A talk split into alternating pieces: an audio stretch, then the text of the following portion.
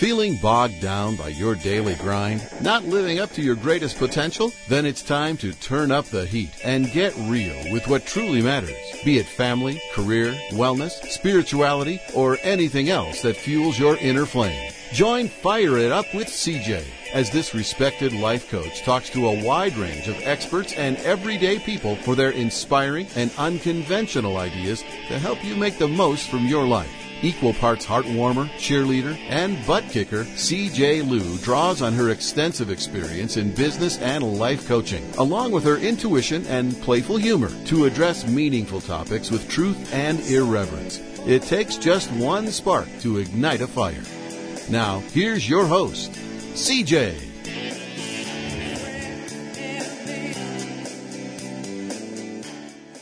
Hi, I'm CJ Liu, and you're listening to Fired Up with CJ on the Transformation Talk Radio Network. Talk radio to spark your curiosity, illuminate your spirit, and fire you up into action right here, right now, and every Thursday at 4 p.m. Eastern Standard Time and 1 p.m. Pacific Standard Time.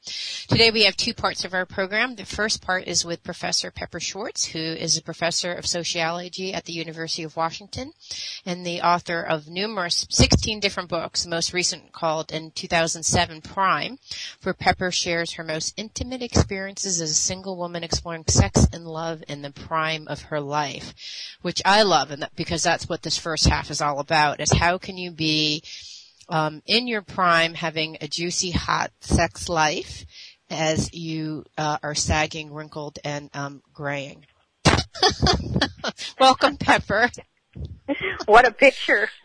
I know. How can you be lush while you're still where parts of your body are dying off? I don't know.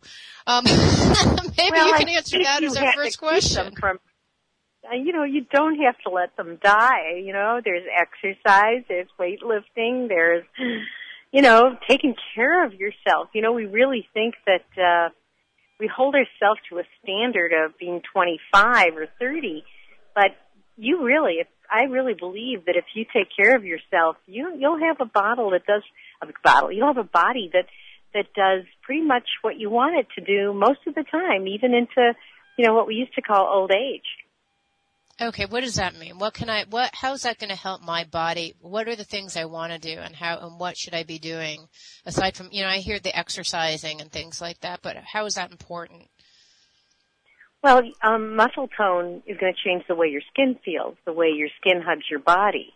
Um, if you want a body that kind of has, you know, coheres and, and doesn't look um, kind of sloppy on you or feel like it isn't your body anymore, if you do weightlifting and leg exercises and do some aerobics, your body may have some wrinkles in it, but it'll still have skin tone. It'll still feel, uh, you'll still feel strong. You'll still feel, um, like your body is something you enjoy, and that changes your mind. Um, yeah. Likewise, if you know if you don't stop having sex, um, you won't lose that capacity. Um, you know, our our sexual organs are pretty much like um, the rest of our body. If I stopped using my left arm for the last ten years, uh, guess what? I wouldn't be able to pick up a spoon.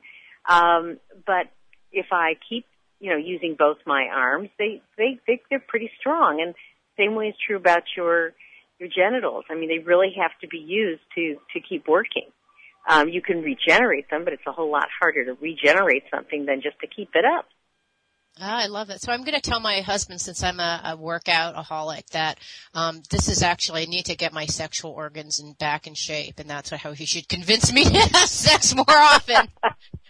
You He'll found the golden name for my husband. He will be so happy. This is actually me working out. Okay, so I want to say what I find so incredibly fascinating is that you have these like incredible, you, you're this lush, juicy, sexy woman, and then you have this that you and you you know you reveal your exploits in your book and then you have this traditional role as a professor and while we've seen numerous X-rated movies of the sexy professor, um, what's really the life of a sexy professor? What is it like with those two? It seems so different, these two roles.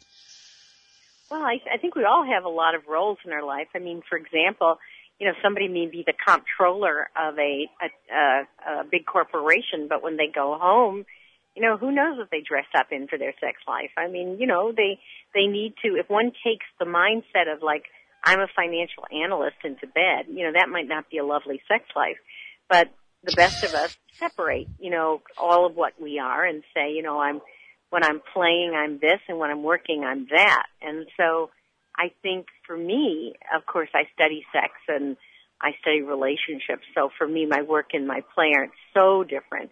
But even then, I mean, when I'm doing, when I'm, I, I do take parts of me go into into each part of me. For example, I mean, I I am an analytic person. I have been trained to be a social scientist. You know, I examine things even in myself with you know that kind of mindset.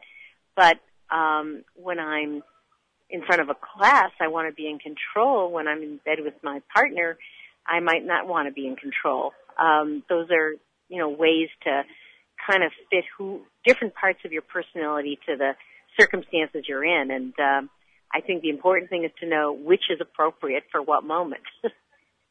Have you ever gotten confused where um, your uh, partner is doing something or like, that's funny because this reminds me of a study? Do you ever find these to, things kind of combining in strange ways? I have been accused of that. Probably I wouldn't. I have. I, haven't said like this reminds me of a study, but I might. I might say something like, you know, go into some long speech about, you know, how orgasm changes over the life cycle or whatever. And, you know, my partner will say, "Will you get out of your head and into your body?" And I go, mm, "Right, right, okay, okay." okay, back to business. Okay. Yeah, exactly. That's too funny.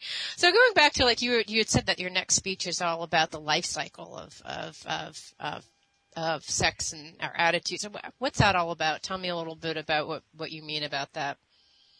Sure. Well, I'm at the Pacific Sociological Association meetings, and you know, like every profession, it has its own um, professional meetings where people share data and research and and they also talk about career things. But but my session is about uh, sexuality and intimacy um, across the life cycle, and I have a research looking at 2009 data from the AARP study and 2010 study uh, data from Indiana University sexuality study, um, taking a look at sort of the life cycle from about 40 on, um, yeah, okay. and saying, well, you know, what is it looking like? Why is it looking this way? How can we expect it to change in terms of differences or similarities to previous generations? And, and you know, do, using the database to tell colleagues who will be in the office, you know, some audience, um, what kinds of things they they should know about what I've studied. Right. So let's actually go through that. I, know it's it's hard because this is a you know really short period of time, but at a very high level, what are the big changes that happen at say your 40s, 50s, 60s, 70s? What can we what can we look forward to or dread? Well, different. Well, I think you know. I mean, the first thing is to say that the 40s and the 50s and the 60s and the 70s are all different from each other. You know, we've mm-hmm. often taken this big black box and said, well, okay so tell us over a certain age what sex is like. Well, it's different at every age. Um, and it doesn't mean that it will be different for the next generation of people going into those ages. We can look at what people are doing now, what people have done before, and then it's not clear if that will be the same um, for people coming in. For example, you know, the 70s and 80s are now much different because of Viagra, because mm-hmm. of silicone lubricants, because of thing technology that we brought to bear that extends sexual ability and you know supports sexual sexual intercourse or sexual performance. So that's different from people who either didn't have it available or wouldn't have felt good using it even if they did have it available. So right. that's different. And I think my data indicates that the 40s are really quite different than the 50s and 60s. 40s have a lot more sexuality um, in them. Um, people are doing more things more times things slowed down significantly in the 50s and 60s, but the 50s and 60s, and this might be good news, um, are very much like each other. So in other words, the 60s don't look so different from the 50s, um, and the 50s look better than they used to in terms of, you know, how often and um, how important and how satisfying sex is. Things change for people in the 70s, partially because a lot of people lose partners and don't regain partners. If people have a partner throughout the life cycle, they're much more likely to have a continuous sex life. Um, what happens is often people lose their partner through death or divorce by 70s and then don't replace them. But if they do, they're much happier than the people who are without partners, much more likely to have a full sexual life. Don't have as much data on the 80s um, because people haven't studied it as well. But again, my from the data I do have available, that if people have a steady party partner and they were having sex in the 70s, they're very likely to be having it in the 80s too. I'm so glad that I can have sex when my 70s. Um, I think it's Just great, and it's it interesting. I mean, it's very interesting to hear about the life cycle. I've often wondered about that. Um, so when we get back, Dr. Pepper Schwartz, professor of sociology at the University of Washington, on the Transformation Talk Radio.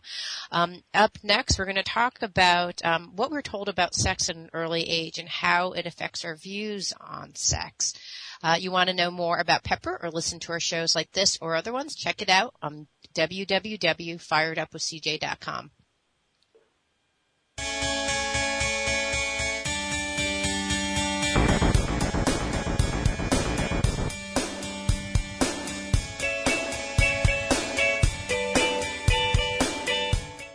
Feeling bogged down by your daily grind? Not living up to your greatest potential? Then it's time to turn up the heat and get real with what truly matters. Be it family, career, wellness, spirituality, or anything else that fuels your inner flame. Join Fire It Up with CJ as this respected life coach talks to a wide range of experts and everyday people for their inspiring and unconventional ideas to help you make the most from your life. Equal parts heart warmer, cheerleader, and butt kicker, CJ Liu draws on her extensive experience in business and life coaching, along with her intuition and playful humor to address meaningful topics with truth and irreverence. It takes just one spark to ignite a fire.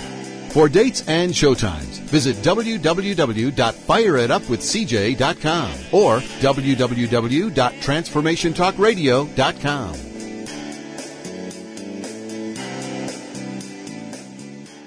Feeling bogged down by your daily grind? Not living up to your greatest potential? Then it's time to turn up the heat and get real with what truly matters. Be it family, career, wellness, spirituality, or anything else that fuels your inner flame. Join Fire It Up with CJ as this respected life coach talks to a wide range of experts and everyday people for their inspiring and unconventional ideas to help you make the most from your life. Equal parts heartwarmer, cheerleader, and butt kicker, CJ Liu draws on her extensive experience in business and life coaching, along with her intuition and playful humor to address meaningful topics with truth and irreverence. It takes just one spark to ignite a fire. For dates and showtimes, visit www.fireitupwithcj.com or www.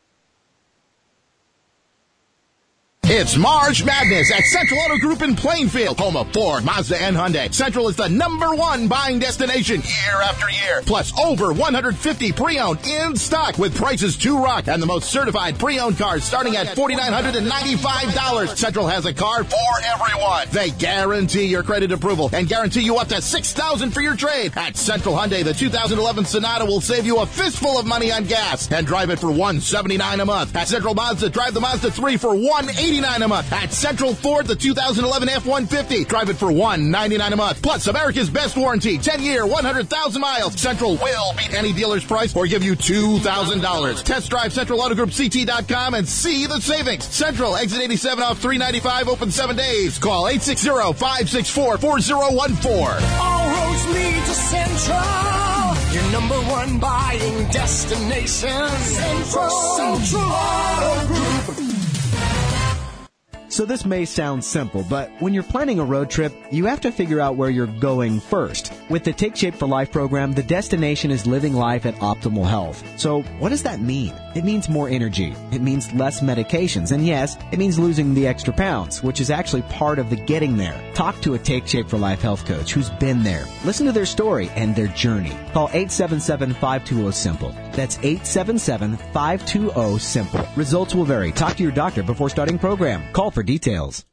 1230 WBLQ. You're listening to Fire It Up with CJ on Stereo 1230 WBLQ and streaming worldwide on the internet at WBLQ.net.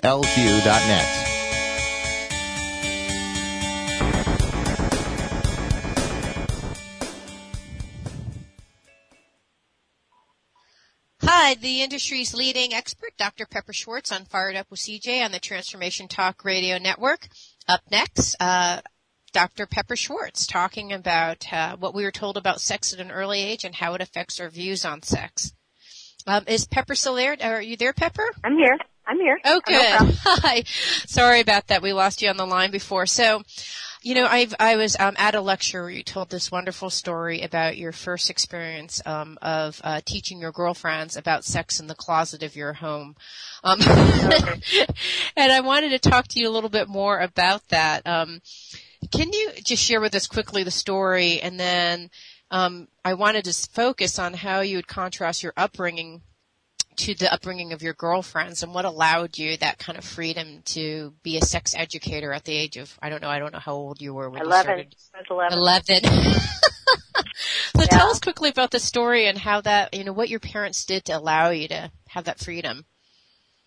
Well, my mother told me 11 because I just started menstruating. I guess she thought I should know about sex. That um, um, she was going to give me a sex education book, and she said I'll put it in the linen closet, and then you want to see this, you can go to the linen closet. I don't know why she didn't trust me to just put in my room, but anyhow, so I was just a joke that I, you know, I get a little turned on every time I have a hot towel, but um, so I would go to the linen closet and see this um, book. And then one day, uh, my girlfriend Francie came running over and crying and sobbing. And when I could get her to tell me what was wrong, she said, well, her mother had caught her touching herself down there and told her she was evil and going to hell. Oh, And I said, oh, you are not going to hell. Come with me to the linen closet and I'll show you what I know. And so it said there that, you know, masturbation was healthy and okay and it was normal and she felt much better. And so I went to my mother and I said, mom, I told her this story and I said, we've saved Francie. We could save others. And my mother, amazingly enough, um, called up the mothers of some of my girlfriends and said, we're going to be talking about sex in our knotty pine basement. Would you like your daughter to come? And then for about the next year, we talked about sex in various ways. It was amazing. That is incredible. It's like the first time. I mean, how do you contrast? I mean, were there certain moms who are like, "No, I'm sorry, I'm not. I don't think my daughter's ready for that, or I don't want to go," or how, what were the attitudes at that time? Well, we're talking 1956. Um, so Okay. the attitudes were, you know, very um, conservative and embarrassed. Although my mother was ahead of her time. I guess she'd been a little bohemian when she was younger, and while she'd had to go the straight and narrow as women of those times had to, I think she she really felt that you know she'd read Kinsey. She felt that there was there was a healthy, educated way to look at sexuality, and so that's what she brought to me. Um, and I think that was um, very unusual because, um, you know, I think it was more typical to get those terrible things that Francie's mother told her. Uh, people were ignorant. They had a lot of myths about sexuality. They were frightened of it. Um, they hadn't prepared for it, and so they passed on those kinds of uh, either feelings to their kids or just don't talk about it, and I don't want to know about it, and all I can tell you is it's wrong. And uh, that's the climate that the baby boom generation uh, railed against and changed when we came of dating age and a much more lush economy, and we all had access to cars, and there was more privacy, and we could do things privately that our parents wouldn't know about. Um, and cities grew, and so all your neighbors wouldn't know exactly what you know to talk to your mother. Um, and so it changed. Uh, that was the sexual beginnings of the sexual revolution which took on these prohibitions and a lot of misogyny, a lot of negative stuff about women, women were sluts, women were all that. There's still all that kind of stuff floating around, but, and of course in some countries it's desperately dangerous to be a sexual person as an unmarried woman, but, um, but things have gone, gotten better in the United States and now we at least talk about it, maybe too much, I think some people say, but but if you have questions, you just go on the internet and find out a decent answer. So it's changed a lot. Do you see like, you know, now with, uh, you know, I've actually just had, um, Julie Metzger and Rob Lehman, who are experts about talking about to kids about puberty and sex. Mm-hmm. And um, it seems like there's just definitely, even though there's there was a sexual revolution and still people know way more than they did before, there's definitely a movement, kind of a more conservative movement kicking up again. Um, do you think that we're still? I mean, what are your thoughts about that movement first? Yeah, well, I mean, there's there's always been a conservative group in the United States, and they have those fears about sexuality. If you know something, you'll do it. I mean, you know, I I know a lot of things that I don't want to do, and I think the whole concept's wrong. And mostly it's fear based and anxiety based, which I think is a very bad way to deal with anything. But I'll tell you, it's not just young people. You know, I mean, the these these um, uh, conservatives, you know, um, are focused on young people, but they're also focused on everyone. They're anti-birth control. They're anything that allows sexuality outside of their own moral framework.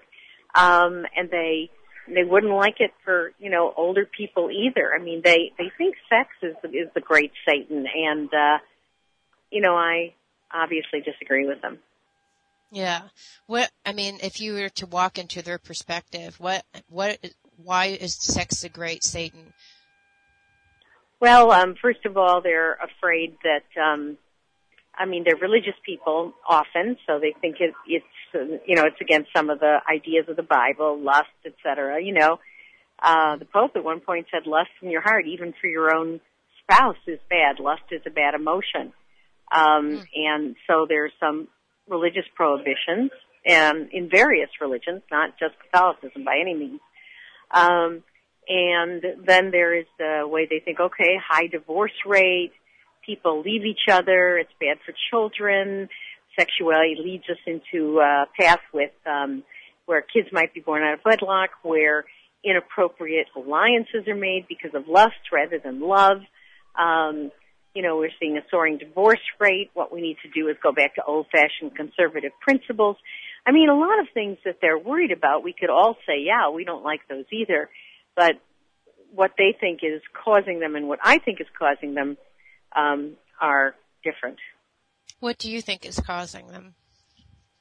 Well, I don't th- think sexuality is causing divorce. I think high expectations, um, ease of repartnering, um, a feeling of of uh, much more information about what's possible in relationships, um, economic um, ability to to be able to take care of oneself and not be stuck in a relationship that one doesn't want, not because of love, but because of no other options and, uh, and mm-hmm. difficult economic principles. I mean, I think there's a whole change in society that's created a divorce rate, and I think sexuality is a relatively small part of it. Now, people may use sexuality to get out of a relationship or connect with someone else or, you know, create passion that leads them down a road that is going to be a you know, unsuitable partner and certainly the much younger kids like age 14 or something like that, you know, we're all frightened that they will have, uh, you know, make commitments or get in trouble way before they're adult enough to make good choices about their life. But I believe that you give people good, good options in their life. We know that, for example, that kids that um, are going to go to college, for example, are much less likely to get pregnant out of wedlock because they have goals that they want to fulfill. So it's hardly the sex that um, generally creates, I think, um, a disorganized future, but rather um, low self-esteem, not enough options, um, a closed, a feeling of, of, of, of a closed society where you can't get out and do new dreams and make good choices. I mean, there's all kinds of reasons I think that are sociologically explain the divorce rate and having kids, kids having kids and things like that. Which, by the way, has gone down for the most part. We have fewer kids having kids, even though we have more sex. Yeah, interesting. What are still the things that we're still ignorant, still have myths about that, and aside from the things that we just talked about, that you think, you know, please, why do we still have this? What are some things that well, I, just kind of rub you? I mean, the biggest one is the homophobic problem. I mean, this vision that, you know, we can't have gay men and women in the military or it will change morale, um, that gay men are more likely to molest children than heterosexual men. um, that gay and lesbians don't deserve the same kinds of legal protections for their relationships as we do. I mean, I think that's still kind of weirdly present. Mm-hmm. Are there any others that you look at and go, why? In this day and age, why does this still even exist? Well, I mean, the the one we talked about in the first part of the show, um, uh, I am the uh, relationship and love expert or ambassador. Yes, for ambassador. I love that. I love that title. Is that fun or what? But um, we think, um, pardon me, um, we think that old people don't have strong sexual needs. And I mean, that's crazy too. I think a lot of people don't express those needs because they don't have partners or they, they've bought the myth themselves that they can't be sexual their whole life. But the fact is that many people can and they, and they don't express it because they would be found amusing or annoying to um, assert that part of their sexuality. So I think that's a big myth that we're working on. Yeah, and on that note, what I want to do is ask every 70 to 80 year old to go out and have sex just to prove that this is a myth. okay, thank you. Sorry, so, I, I have to say, I love I love your work. You know why? Because you're constantly pushing the bar, and I can't tell you how much I appreciate um, the work that you do. And I thank you immensely for coming during a very busy schedule. Thank you so much for coming, and I'd love to Oh, have you my- again on the show because I just find your work fabulous, and I love hearing you speak all the time. Thank you, Doc- Dr. Pepper Schwartz. Oh, thank you, CJ. I so appreciate uh, the compliments, and I'd love to come some other time. That'd be great. Okay, thanks so much. So up next, everyone, Ragini, Ragini Michaels, an author, Okay. therapist, Oh. trainer, communication, and modeling skills, specializing in behavioral change and uh, a marketplace mystic on sex and spirituality.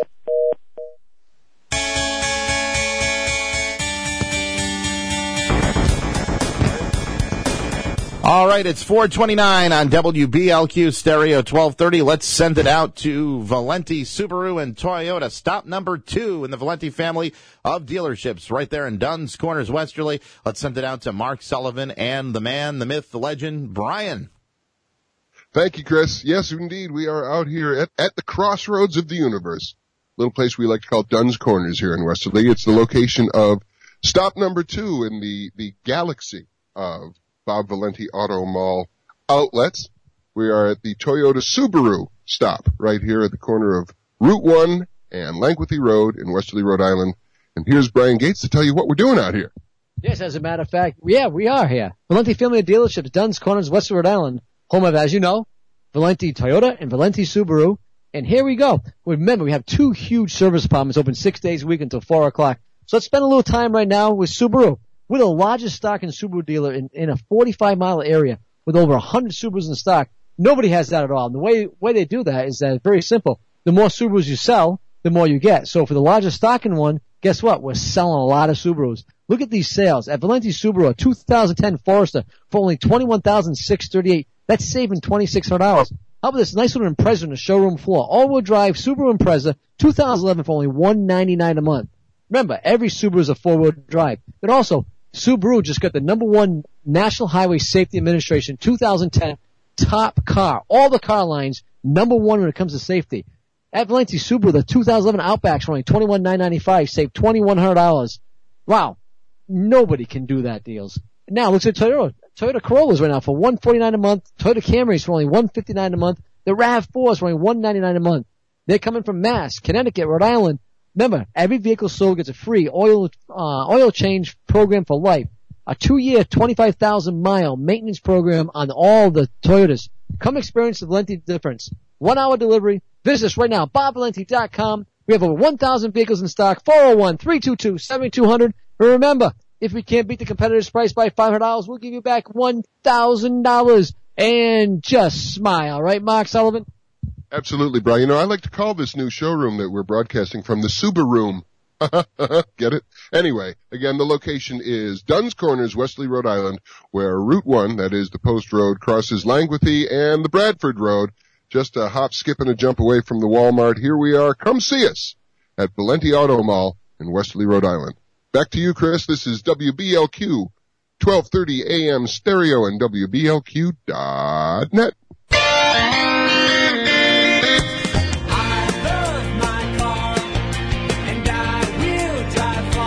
Hi, this is Rob Valenti of the Bob Valenti Auto Mall, Mystic, Connecticut, home of Chevy, Ford, Chrysler, Dodge, Jeep, and Volkswagen. And here we go with our two huge Volkswagen locations. First, Mystic in the Bob Valenti Auto Mall, a 2011 Volkswagen Jetta for 169 a month, a 2011 Tiguan for 269 a month. Over 200 Volkswagens in stock. Diesels arriving daily. Hello, Volkswagen of Old Saybrook. A 2011 CC for 289 a month. A 2011 Touareg Sport VR6 489 a month. How about a 2011 Volkswagen GTI for only 269 a month? Over 1,000 cars and trucks in stock. One hour delivery. Everybody drives away. Service open Monday through Saturday till 4 p.m. Visit us now at BobValenti.com. Call now 800-699-2571. Remember, folks, if I can't beat the competitor's price by $500, I'll give you $1,000 cash back. So just smile. Volkswagen, Volkswagen, Volkswagen, Volkswagen. 1230 WBLQ. You're listening to Fired Up with CJ on Transformation Talk Radio and Stereo 1230 WBLQ, your local hometown station.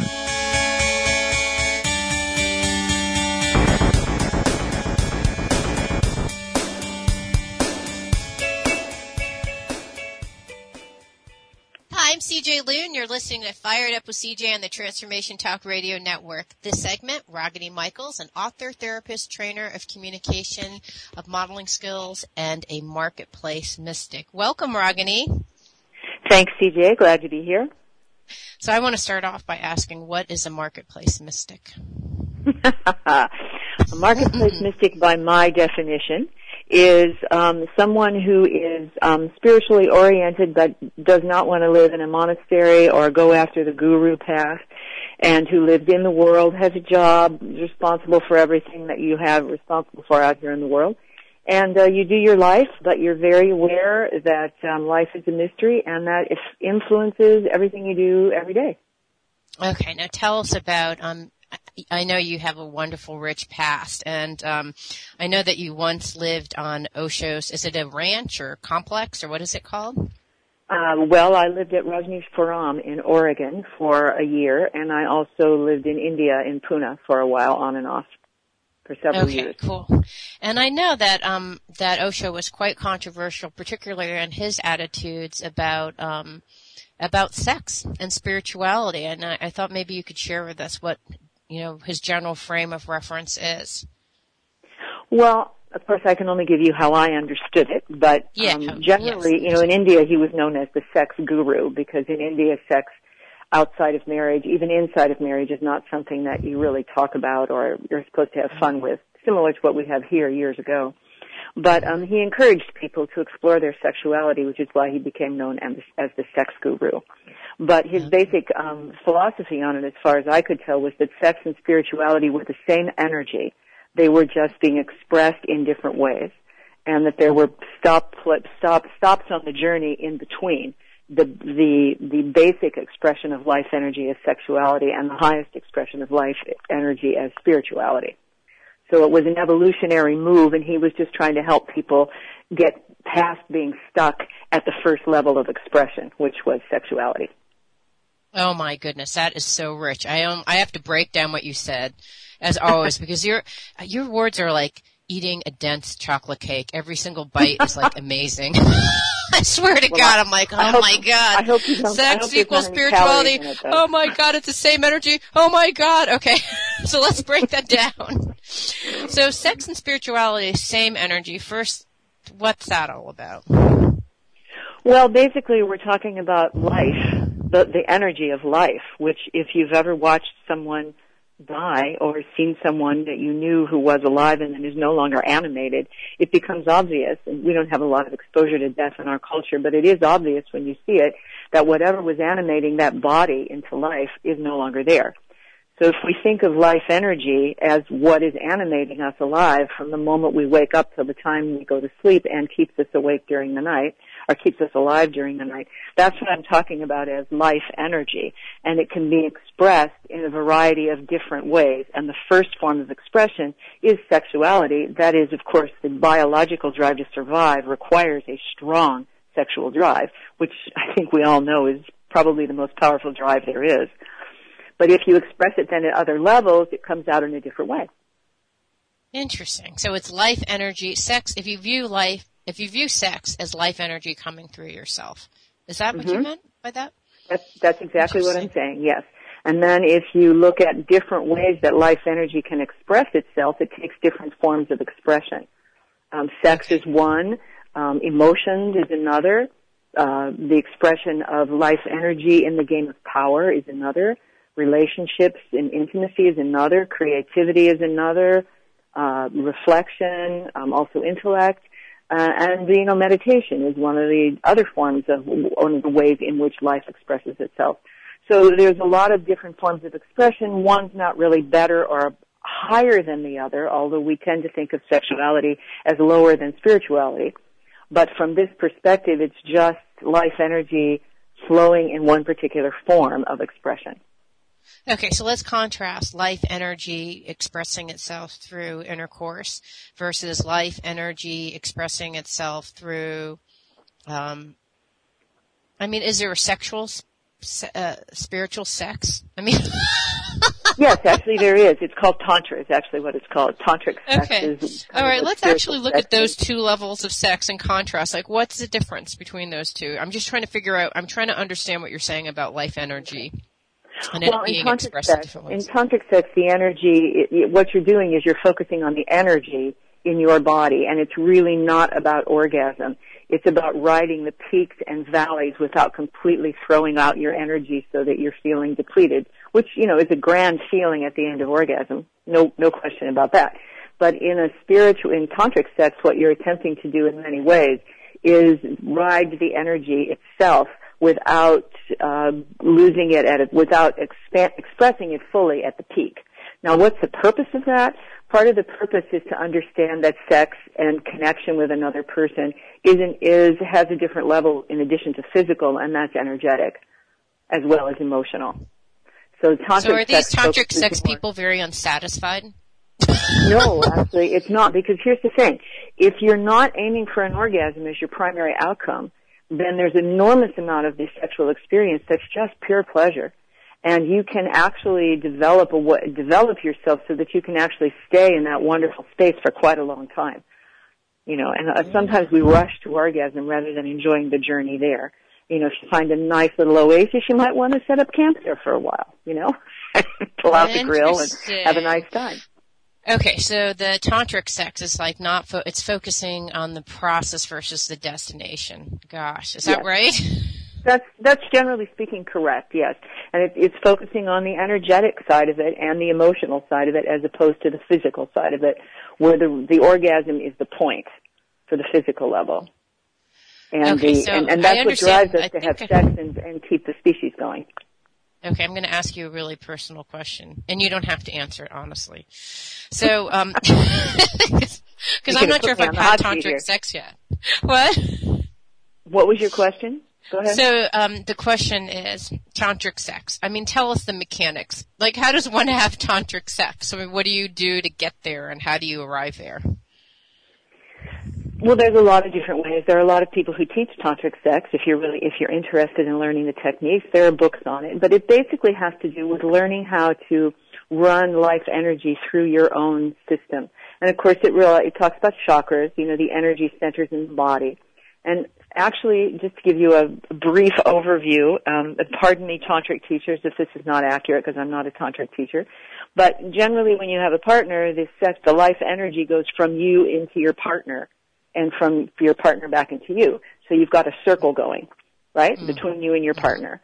Basically, you want to be able to have that circle go on your own, right, so that you don't need the partner to bring you there. And again, this is about uh, uh, lifting your awareness to what life energy is all about, and that you, as an individual human being, um, have everything within you to also run that energy. Now, to procreate the species, tantric sex may not be what you want to do. you know, because yeah, so I don't, don't even understand. Is that masturbating? What is going that circle on your own?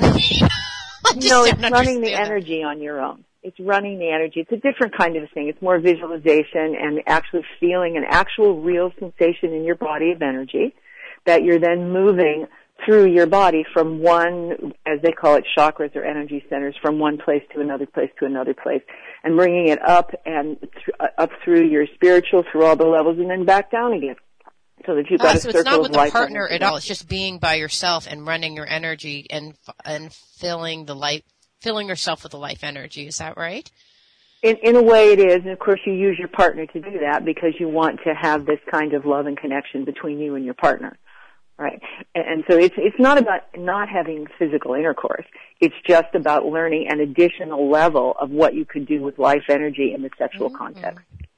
All right, I find this completely fascinating. I want to talk to you more after the break about sex and spirituality, and um, I think you call it collapsing of levels, and we will soon find out more about that. Um, Ragini Michaels, our marketplace mystic, um, sex and spirituality. You want to know more about Ragini or listen to this or other shows? Check it out at www.firedupwithcj.com or Ragini's website, which is www.facticity.com. We'll be right back. You're listening to Fire It Up with CJ on Transformation Talk Radio and Stereo 1230 WBLQ.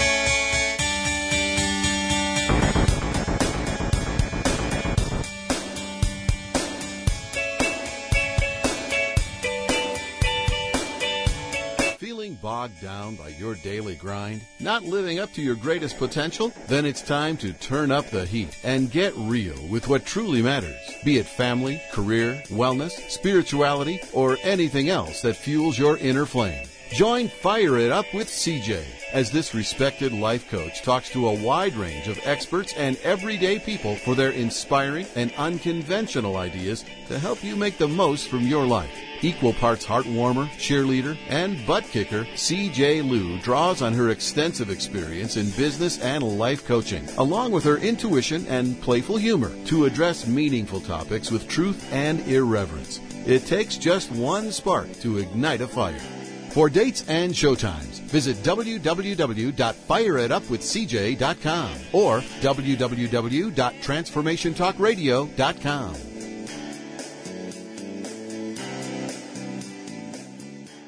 Are you ready to tap into the healer within? Hi, I'm Mary Jane Mack. Did you know the real doctor is the source that lives within you, that heals within you minute by minute every day? The healer within is the innate intelligence of the human body. When we cut our hand with a piece of glass, we don't have to command the body to close the wound and grow new skin. It knows how to heal itself.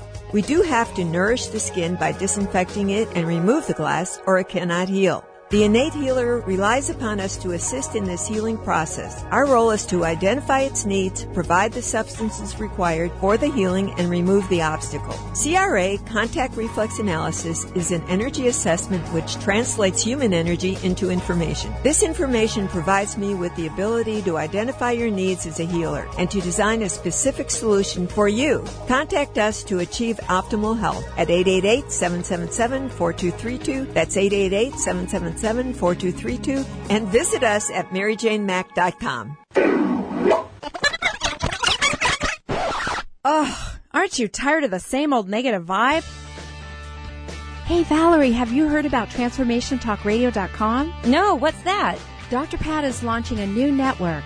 And she, Dr. Pat? Dr. Pat. How many hours is she going to be on? It won't be all Dr. Pat. She'll be joined by her friends, transformative hosts from around the globe. TransformationTalkRadio.com is a 24-7 network.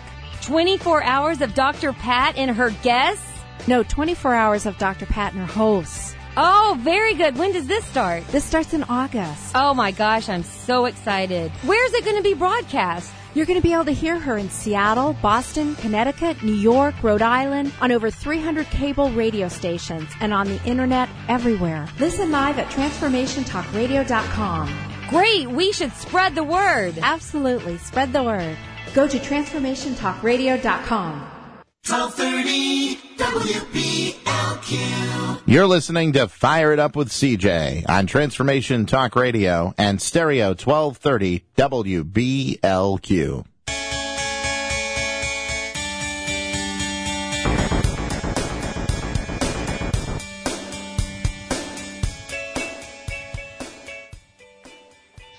Hi, I'm CJ Liu, and you're listening to Fired Up with CJ on the Transformation Talk Radio Network. This segment, Ragini Michaels, our mystic, our marketplace mystic, on spirituality and sex. Continuing our conversation on that.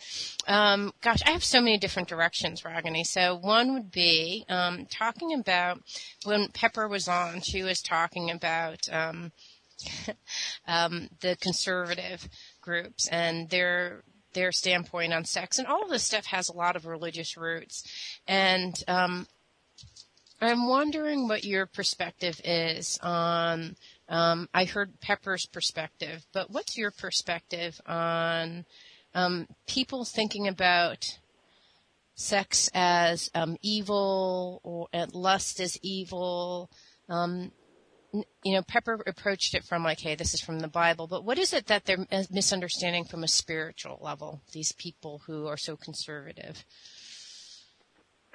Well, that's a hard question because a lot of it, you're asking me from a spiritual perspective, not a religious perspective. So the world of religion is a bit different than the world of spirituality, and it really isn't in some ways fair to take the understanding of life from a spiritual perspective and use it to make a comment about life from a religious perspective.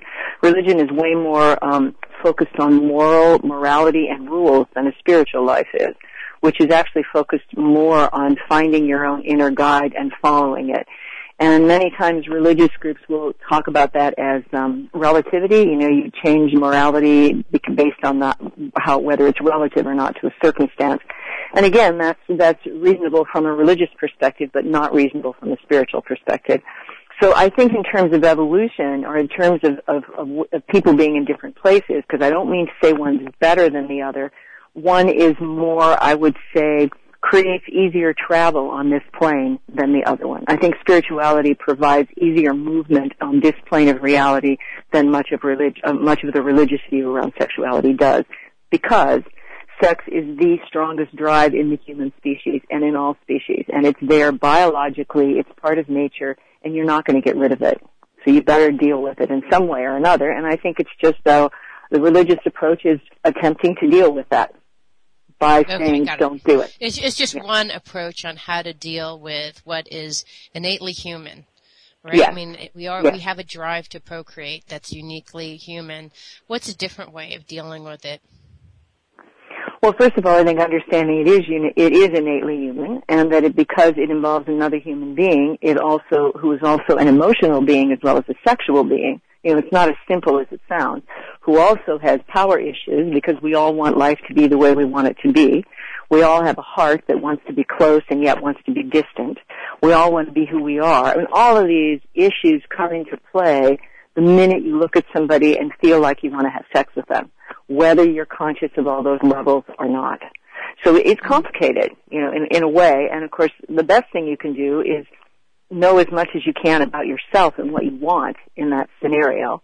Um, and then, you know, do whatever it is you need to do to get what you want as long as it doesn't hurt anybody else. Um, it's a complicated issue. I don't think it's simple at all because human beings are complex. Okay, so let, us note that's innately human. That's one thing. So that's one thing to know. Mm-hmm. The second point is we're emotional beings and have power issues. How does power and sex re- relate? well, they're strong issues. I mean, they're both strong drives. You know, the need for power from a spiritual perspective is an evolutionary fact. I mean, it's it's simply something that you have to go through in your personality development in order to learn how to live with other people. It's part of the of the dynamic of learning how to how to be a part of a society or a part of a team or a part of a family. Because developmentally you go through that stage around age two where you're the center of the universe. Some of us never grow out of it. I meet my two year old many times in a day, you know. Wants life to be the way I want it to be and I engage momentarily in the quest for power to make it the way I want it. Okay, mm-hmm. whether it's you know the rain and I want it to be sunny, or a, a partner or a friend who's doing something that is hurting my feelings.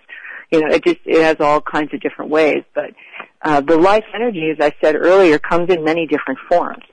And when you know how to navigate spiritually from the sex, the emotions, the power for intimacy, to be yourself and to be a part of a team, then it becomes uh, easier to deal with it. And I think the uh, most spiritual paths a lot of them help you do that better.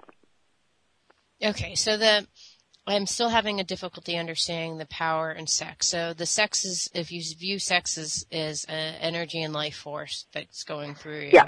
And then you Okay, also so- have this, this dynamic of we, all of us care about power, whether it's at age two, and that probably changes over time. How are those two things related? Okay.